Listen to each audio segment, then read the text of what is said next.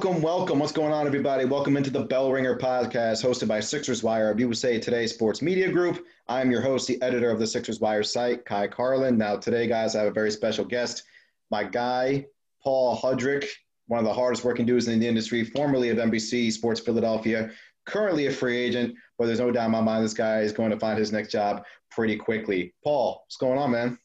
Ky, what's up, bud? I appreciate that introduction. Very kind words. Very kind of you to say. And uh, yeah, I am definitely a free agent. So please, gotten some very generous offers, gotten some talk to some people, but uh, I'm still figuring out what what's next for me. So if you got a you got a lead on something good, or you're an outlet looking for somebody, I got you covered.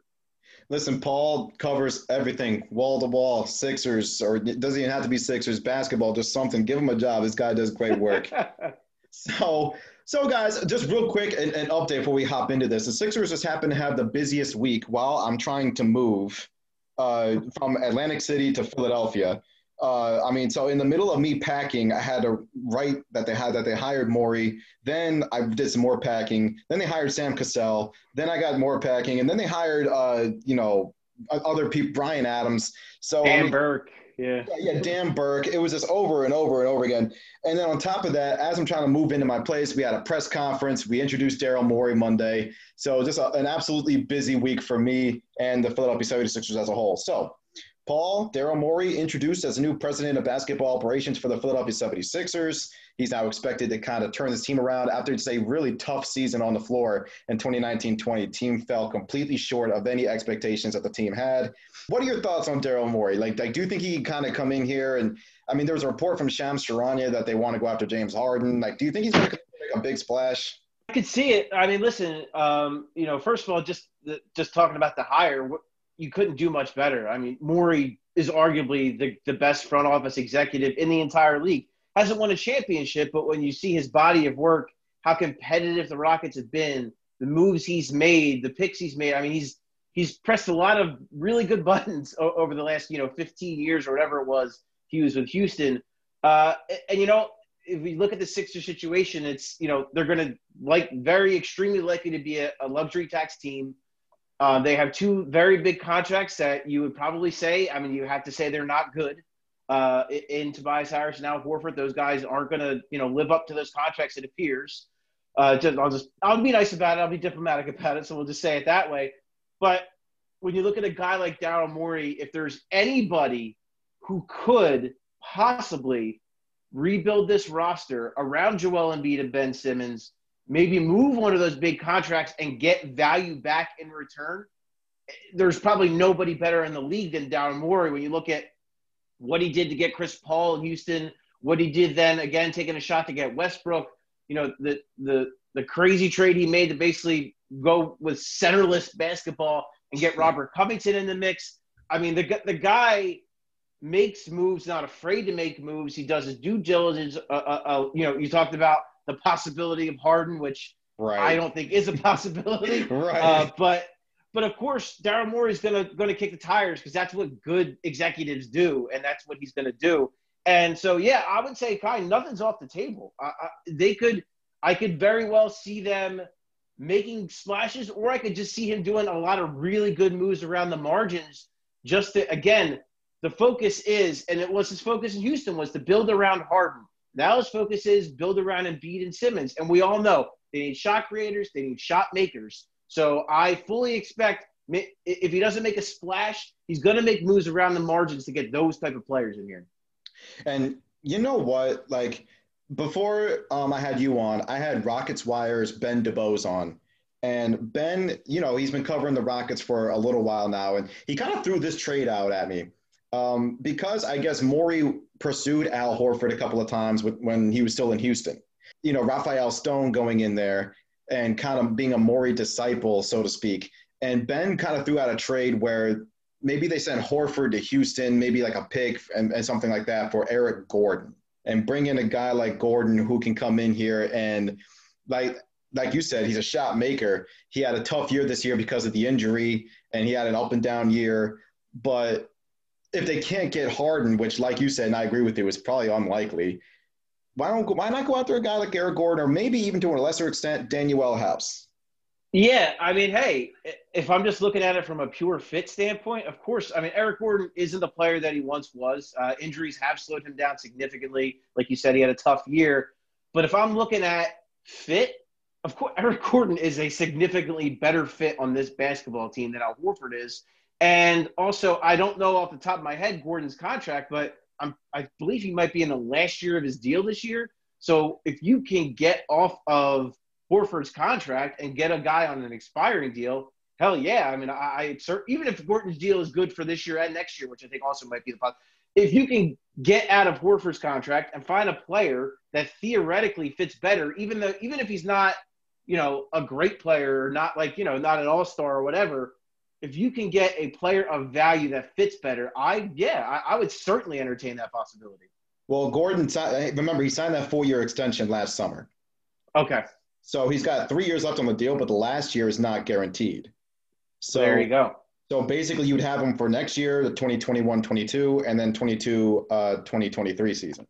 So, so you'd still be getting out a year earlier than Horford. So yeah, exactly. and I feel like at this point, and I've always said, Paul, I like I do believe Al Horford can still be like a serviceable player in this league. Agreed. Like, I, still, I, still, think he's a very good player because like if you look at his stats this year for Philadelphia, and I, and I know you've seen them, you and I have had this conversation a lot. When he plays center, he's pretty good. But when you try to put him as a small ball power forward, or excuse me, not small ball, big ball power forward, yeah, you know, he, his his numbers are going to go down, and everybody's going to think like, oh, Al Horford's not the same Al Horford. But I mean, at center, he could be a good player. And for the Rockets, obviously, they try to go small. Lakers kind of, you know, they bullied him a little bit with Anthony Davis. You bring a guy like Al Horford in there, like there could be something for the Rockets there to be able to. Yeah, it's not. It's not a fit. Yeah, that's not a. I don't think. I, we can all agree, Al Horford. He's he he's making too much money for what he is now, and sure. he's a terrible fit for the Sixers. But like you said, he can still play. Yep. And yeah, I, I certainly see a path where the Rockets would make some sense for him. Um, they like to be switchable, and him as a five, I think it, that's a pretty good switchable player to have. He can, you know, didn't show up much this year with the Sixers, but he, in the past he has been able to space the floor. Still an excellent passer, which I think is one of his most underrated aspects. When you look at his time with the Sixers, that's something he still did very well. So having a guy like that, a pick and roll partner to play with James Harden, maybe uh, Horford can do a little playmaking out of the elbow position, which is obviously something he couldn't do here for for obvious reasons. So yeah, right. I, I, could see a, a, potential where the Rockets could look at a guy like Horford and say, "Hey, this is a useful player." And you know, if, if Eric Gordon, if that's if we can get him for Eric Gordon to pick, that might be appealing to the Rockets. Yeah, it's not, like honestly, uh, I mentioned the size. I, I feel like he definitely like like listen, Horford's not going to come in there and all of a sudden change Houston's like title aspirations or something, and like you know all of a sudden be the Anthony Davis stopper or or anything like that. But I guess like like the big the big thing is he does help Houston right now because they need some size. So it's not like it's uh, completely off the table that they could trade him for like an Eric Gordon or something. Now, yeah, again, it, it it's fit. It's fit, right? Because right. that that would be a trade where both teams are kind of getting rid of contracts that aren't great yep. for players that fit better. Eric yeah. Gordon will fit better here. Al Horford could fit better there. So it's kind of like a, a win-win in a sense. I mean, it's both teams just taking a shot on bad contracts. Yeah, absolutely. Now, I, I don't know if you saw it, but Sports Illustrated kind of put out this idea that maybe Daryl Morey could set like trade out all five of these picks or you know four of the five picks something like that we all know elton brand even to begin with doesn't really use second round picks to begin with uh, brand has moved second round picks in the past, and you know they don't they don't really use them anyway. But with Morey in there, do you think it's possible that he does move this number 21 pick before the November 18th draft, which wow is about a little, little less than three weeks away?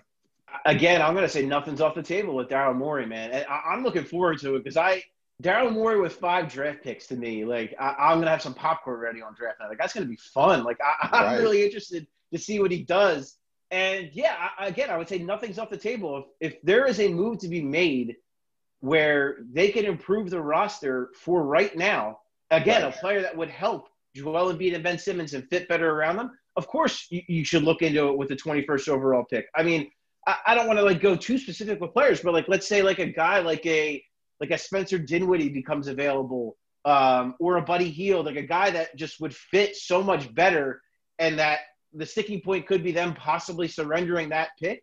Yeah, it's something you got to, at the very least, entertain, if not do. Uh, uh, so, yeah, uh, again, nothing's off the table for me, especially with Daryl Morey in the mix. And if it's going to make them better right now, I absolutely think that he w- that he'll enter not only entertain, but that perhaps he should do it because Joel Embiid's 26, Ben Simmons is 24.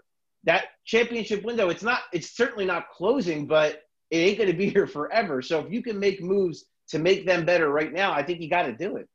Yeah, and, and to be honest with you, like I feel like even with this roster, even if they didn't hire Daryl, I, I think everything has to be on the on the table even before they hire Daryl. Agreed. Because at this moment in time, Paul, they're probably like the fifth best team in the East, like fifth best at yeah. most. Like if we're gonna be honest, hard to argue. Like Milwaukee's better, Boston's better, Toronto, um, Miami just made the NBA Finals. Granted, it was the bubble finals. Point is, Miami did get there. So I, I think saying they're fifth is fair. I don't think that's crazy to say at all. Yeah, I mean, like this moment in time, there are teams much better than them, and, and they definitely need to make a move to put better pieces around Ben and Joel. Now, I've always said, I've always said this, Paul. I think they can win with Ben and Joel. Like, like, do you do you, like do you think that they can win with Ben and Joel as a focal point? Now, I know everybody kind of wants to point to the fact that there's no spacing, but a lot of people seem to forget their offensive rating with Ben and Joel on the floor was like incredibly high the last two years. And it's because they had the shooters around them, like JJ, Jimmy, guys like Covington and, um, and Dario. And they had the right pieces around them. The reason why they struggled so bad this year was because of the pieces that they replaced them with. Al Horford and Josh Richardson are fine players, good players. They don't fit on this team. So I think every I think I'm agree with you. Everything's got to be on the table in order to fit in order to fit this roster. Even if they didn't hire Daryl Morey, Elton Brand like had, had to have been thinking like, "Yo, I got to do something with this roster." Yeah, no, totally agreed. And when you talk about Ben and Joel, yeah, I mean, I, I think the bottom line is, and I think Daryl Morey certainly understands this is a guy who has made it his career's passion to always chase, you know, star caliber players. You have two stars that are really just entering their primes. They're both under contract. Neither guy has voiced a displeasure really. Like, you know, there was some stuff with Embiid, whatever, but both guys seem to want to be here. So why on earth would you mess with that? What, right. Unless you're getting a star caliber player back in return, right? That maybe perhaps fits better. Um, again, like a James Harden, so maybe you entertain that, but I don't see a path to that. I don't see that happening. So if that's the case, I'm going to hang on to both of these guys through their primes, through their con- and I basically I'm not trading either guy until I absolutely have to, until it's you know whatever the last year of Joel's deal maybe, and if you it, it, it seems very clear it's not going to happen here, then maybe I entertain it. But until then, I, I'm not even close to getting on. Oh, it's never going to work. You got to trade him. I like the way Doc Rivers phrased it. I believe it was you who asked him about it, and I, you know, uh, the way he phrased it of we have to stop looking at it as they can't win, as they, you know, more so they just haven't won yet. And I think that's the mentality the organization has to have because they're still so young, they're still so talented, and like you already alluded to, you put the proper pieces around these guys. I think you can make it work. Yeah, and then on top of that, like the success in the NBA doesn't happen overnight. I know a lot of people like to think it does, but like like let's not pretend that Michael Jordan like entered the league and he immediately won six championships. You know what I'm saying? Like Jordan had to go through the bad boy Pistons. He had he had to deal with the Celtics. He had to deal with you know some teams. He got knocked down. You get back up. LeBron James. Uh, he lost to Boston. He lost to uh, Detroit. He lost to um, San Antonio. Like there were teams he lost to, and then he built and he grew. So I think the same has to be said for Ben and Joe here in Philadelphia. As you alluded to, Ben's 24, Joel's 26. Like success and winning championships does not happen quickly in the NBA. I think the only superstar who won a championship quickly was Dwyane Wade in 06. I think that was his third year in the league. And yeah, and even and even then, that took like he had first of all he had Shaquille O'Neal. Yeah, yeah, Shaq. Uh, yeah. And second of all, even that, like you know, he didn't. He came into the league and he was very good, but he wasn't a star right away. That took a little time. Right. I mean, in 04, they lost to Indiana as his rookie year. In 05, they were up 3 2 on the Pistons in the Eastern Conference Finals and they blew it. Uh, and then, you know, before coming back in 06. But as you mentioned, they had Shaq. They had Shaquille. now, granted, Shaq wasn't like Laker Shaq, but granted, Shaquille O'Neal is pretty damn Shaquille good. Yeah, exactly. Still a pretty damn good player. So, I like. I feel like a lot of people really do need to kind of pump the brakes on the whole trade Joel, trade Ben scenario because you don't like players of their caliber don't come along as often as they do. And when you got like to even have one of them is great, but when you got two of them, like like you can't you can't let that go. So and some and sometimes people you they lose sight of that. There's two ends to a basketball court, right? And you have Joel Embiid and Ben Simmons, who, if I were to tell you that I thought either one of those guys could win Defensive Player of the Year next year, that's not a crazy thing to say. Yeah. How many teams have not only one but two guys that right. caliber defensively, elite defensive basketball players? Right. And so again, so if you surround them with scoring and shooting, you let them do their thing defensively and wreak havoc, you got something. So I mean, from that standpoint too, I think I think people are are and I get it. People are just so obsessed with Ben Simmons and the shooting stuff that they lose sight of just how ridiculous. I, I thought he should have been a defensive player of the year finalist. He, wound, he, he winds up still winning, you know, getting on the first team all defense. Joel Embiid has been there before. So, I mean, this, when I just look at two guys who are so elite defensively, I, I think that is a great starting point in itself. Yeah. Like, we have, honest, I had TJ McConnell on here back in, I think it was May or like early June or something. And I asked him about Ben's jump shot, and he said it's the most overrated shit I've, I've ever dealt with. Because as you mentioned, Paul, Ben just does everything else at such an elite level rebounding, defending, um, the way he just moves the ball, his vision is crazy, especially for a guy at six foot 10. And, you know, uh, former coach Brett Brown would, allude, would alluded to it uh, all the time. He's like a freight train coming right at you. And if he can come up with, with some type of jump shot, then all of a sudden, I mean, you have to watch out because he really he can do it all. Now, Daryl did gush over one guy a lot, and that was his love for Joel Embiid. Now, a lot of people, a lot of people are going to think, oh, why does Daryl Morey love Joel Embiid? He had Robert Covington at center last year, Clint Capela, and a lot of people seem to forget he did have Yao Ming and Dwight Howard, like during his time in Houston, and yep. they, they, made the Western Conference Finals in uh, I think it was 2015 uh, with Harden and Dwight, before they lost in five to the Warriors, and that was the Warriors' first championship of that run. And then they made it again with Capela. So it's not like he's never had a big man before.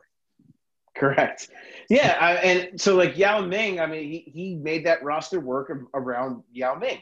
Um, then he went out and got Dwight Howard. He acquired Dwight Howard. So that's not even like he wasn't even given him. He acquired him, and then he drafted Capela. I mean, so it's not like it's not like he's never had a center. It's not like he doesn't like centers. And I do think that was the press conference. It was very clear. He was making the point, hey, I don't hate centers. Um, it's, right. it's just I, I did, you know, with all due respect to, to Capela, he's not Joel Embiid.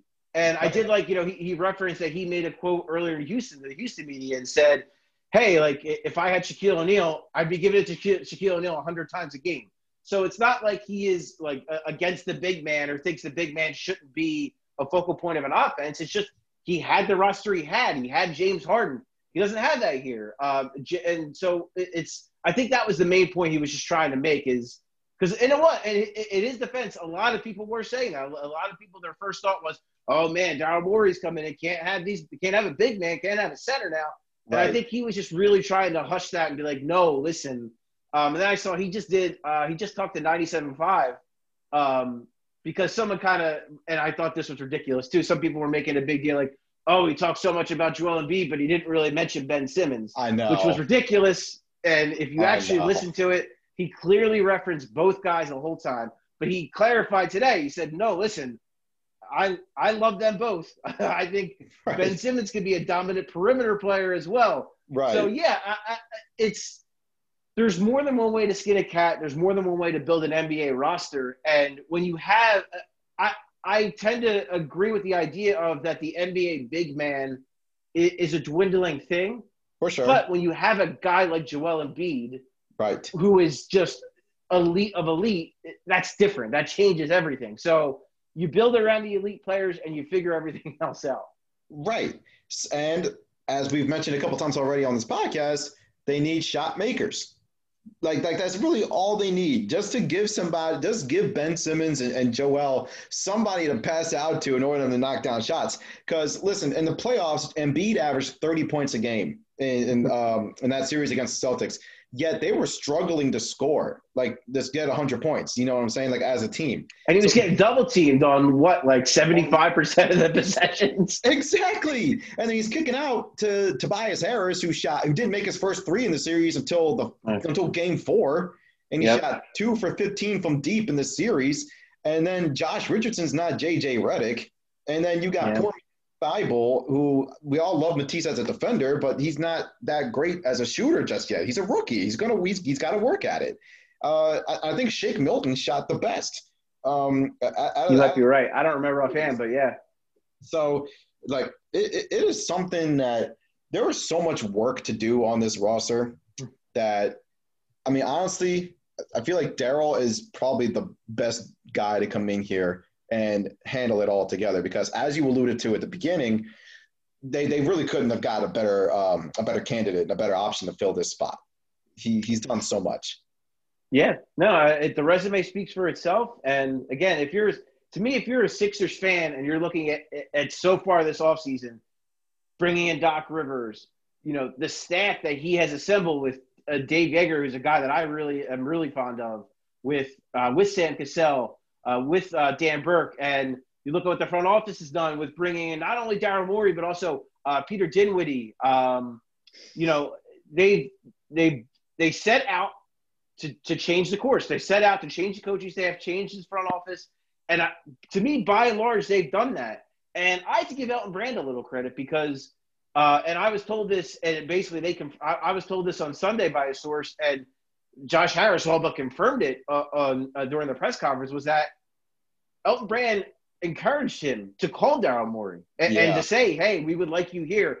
So say what you want about Brand, and, and you know, it, it, we got to call it like it is and say last offseason was a disaster, and he was the GM, uh, and so it happened under him. But the way he has put his ego aside and been humble about this, and has said, "You know what? I can learn from Daryl Morey. Daryl Morey is one of the best." I am comfortable in this role. That you got to give the guy a lot of credit. So um, yeah, I, I, you're a Sixers fan. You have to be like reinvigorated by everything you've seen so far in the front office, and you have to have hope that Daryl Morey is going to do everything he can in his power to to make this roster better uh, than it was last year. Absolutely, and real quick, just a touch on Elton. Like, I, I feel like everybody was just like all up in arms when he got that contract extension on Sunday because of the moves he made in the 2019 offseason with, with Horford and Richardson and, and, you know and Jimmy left and Jimmy's leading the Heat to the finals and just like ah so it was like a big debacle and everything but like like let's not forget Elton Elton has been on this job now for two seasons. He came in with zero experience. He was the G League uh, GM before uh, being hired in Philadelphia. He's doing all this on the fly. So Elton really has done an okay job for somebody who really doesn't have any type of experience at all. Yeah, and we also don't. Uh, and let's be real, Kyle. Like we don't know fully what was going on behind the scenes, how much.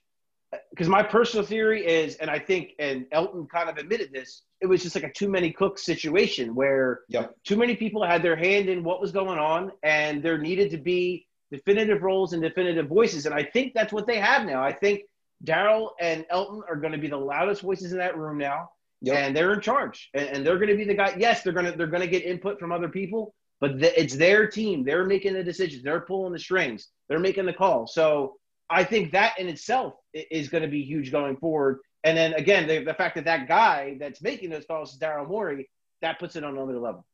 How much input do you think Doc Rivers will have into and any like any personnel decisions? I think he's going to have some. Uh, I, I, don't know. You know, he obviously was in charge of personnel at one point with the Clippers. I, I don't know that he'll ever do that. And I don't know that he wants to do that, to be honest with you. I think he's at a point in his career he probably just wants, you know, not just, just wants to coach, but I think he more wants to coach and maybe not, you know, And I think the fact that Daryl and Doc already had that pre-existing relationship and already wanted to work together, you know, so badly before that, I think they're going to be on the same page in a lot of things, you know. And, and I, so I, I, I think ultimately everything is going to be Daryl and Elton's decision. But uh, there, of course, like any, any team is going to get input from their coach uh, right. about you know what do you need, what do you see, what what does this look like to you. But yeah, I, I think ultimately it's still going to all come down to Daryl and Elton being the, the key decision makers. And and I feel I feel like that's going to be the best thing for I guess everybody involved. Just because, as you alluded to, I mean, there were just there, there were too many voices in there trying to you know say we need to sign this guy we need to trade for this guy we need we need to give him 109 million dollars. Like i'm sure like there was a lot a lot going on in there within that sixers front office. So i i guess we'll just kind of end it off with this. I mean obviously we talked about the shot making we talked about eric gordon touched on harden a little bit.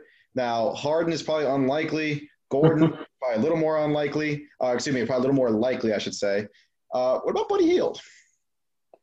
I'd be all in on, but so uh, a couple things. One, absolutely, um, I would take him here in a heartbeat. Uh, right. I, just because he could, I mean, he could shoot the lights out. Bottom line, he could shoot the lights out. They need to shoot. If they were able to bring in someone that could replicate what JJ Redick did here, I think it would be such a huge boost to their offense. Would help Joel Embiid and Ben Simmons immensely. Um, I don't think some people have already said they think Joerger's presence could hurt them.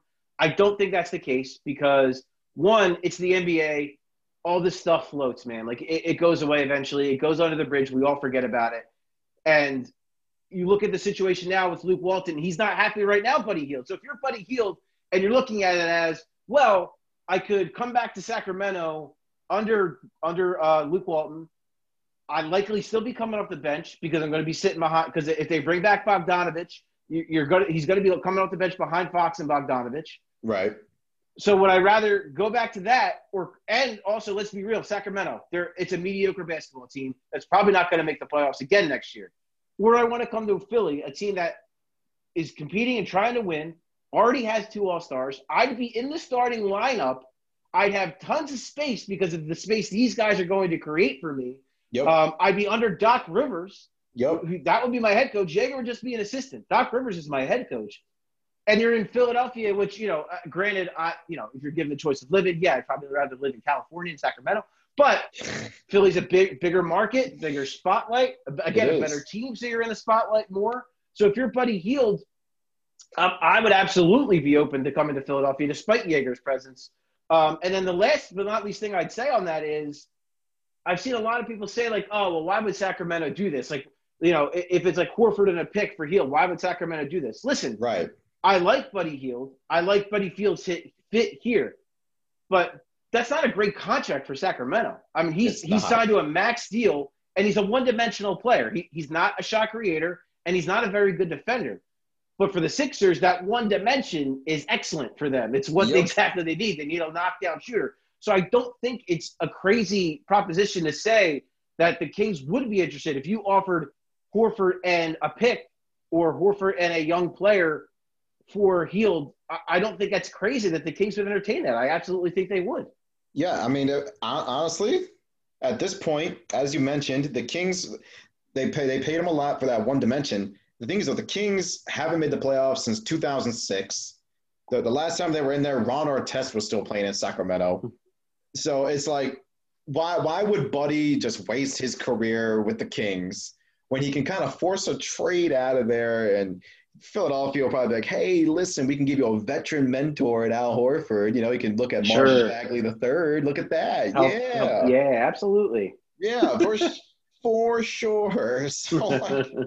So, so there's a there's a lot there that possibly could, you know, get Hield to the Sixers. And, and if they do, I think they can jump from like the fifth best team and maybe maybe kind of move into the top three there a little bit. Because oh, Brooklyn is another team I forgot about because with Kate, they're getting back. Yeah. Kate, oh yeah, Brooklyn's definitely going to be right in that mix. Absolutely. They're they're getting KD and Kyrie Irving back. So oh, yeah. I mean, I mean, Brooklyn's going to be a dangerous team next year. Oh yeah. So Sixers, man. As you mentioned, there was a lot of just a, a lot of excitement around this team right now. Daryl's going to come in here and try to do the best he can to turn this thing around. And I mean, I know yesterday uh, the press conference he said he did he kind of alluded that like, oh, I don't know if I'm going to make a big trade too early. I'm here day one, blah, blah, blah. But this is Daryl Morey we're talking about. I be I would be shocked. Right. I would be shocked if there isn't like a trade within the next month. Like, like I, I feel like he's going to come something off the top of his head. So that's Paul Hudrick. Paul, tell everybody where they can follow you uh, on Twitter and social media and everything else, man. Yeah, man. So uh, Twitter is just my name at Paul Hudrick, H U D R I C K. Uh, Instagram is just Paul Hudrick three. Uh, so yeah, please follow me, follow along. I'm going to be uh, doing the best I can, whatever whatever that next move is, whether it's another outlet, whether it's maybe possibly doing my own thing. Uh, I still have plenty of good contacts within the team, so I'm still going to be reporting. I'm still going to be uh, working. So yeah, absolutely, man. I appreciate you so much, Ky, for having me on. No, absolutely, man. It's, it's been a while. I think the last time I saw you was, uh, I think that fateful night at the Wells Fargo Center in March. So yeah, uh, dude, it's crazy because we're so used to seeing each other all the time, right? And then I, I, just like that, we don't see each other for eight months. It's crazy. I, I know, absolutely insane. March March 11th, March 11th was was the last, yeah, last, time, last time I, saw you guys, man. I just got back in California too. That that, that, that, was, that was, crazy. All right, guys, thank you so much for listening in. And um, this is specifically for Paul as I end this off. Batman is an awful superhero. oh, terrible take. We are out. We'll see you guys next time on the Bell Ringer here at USA Today.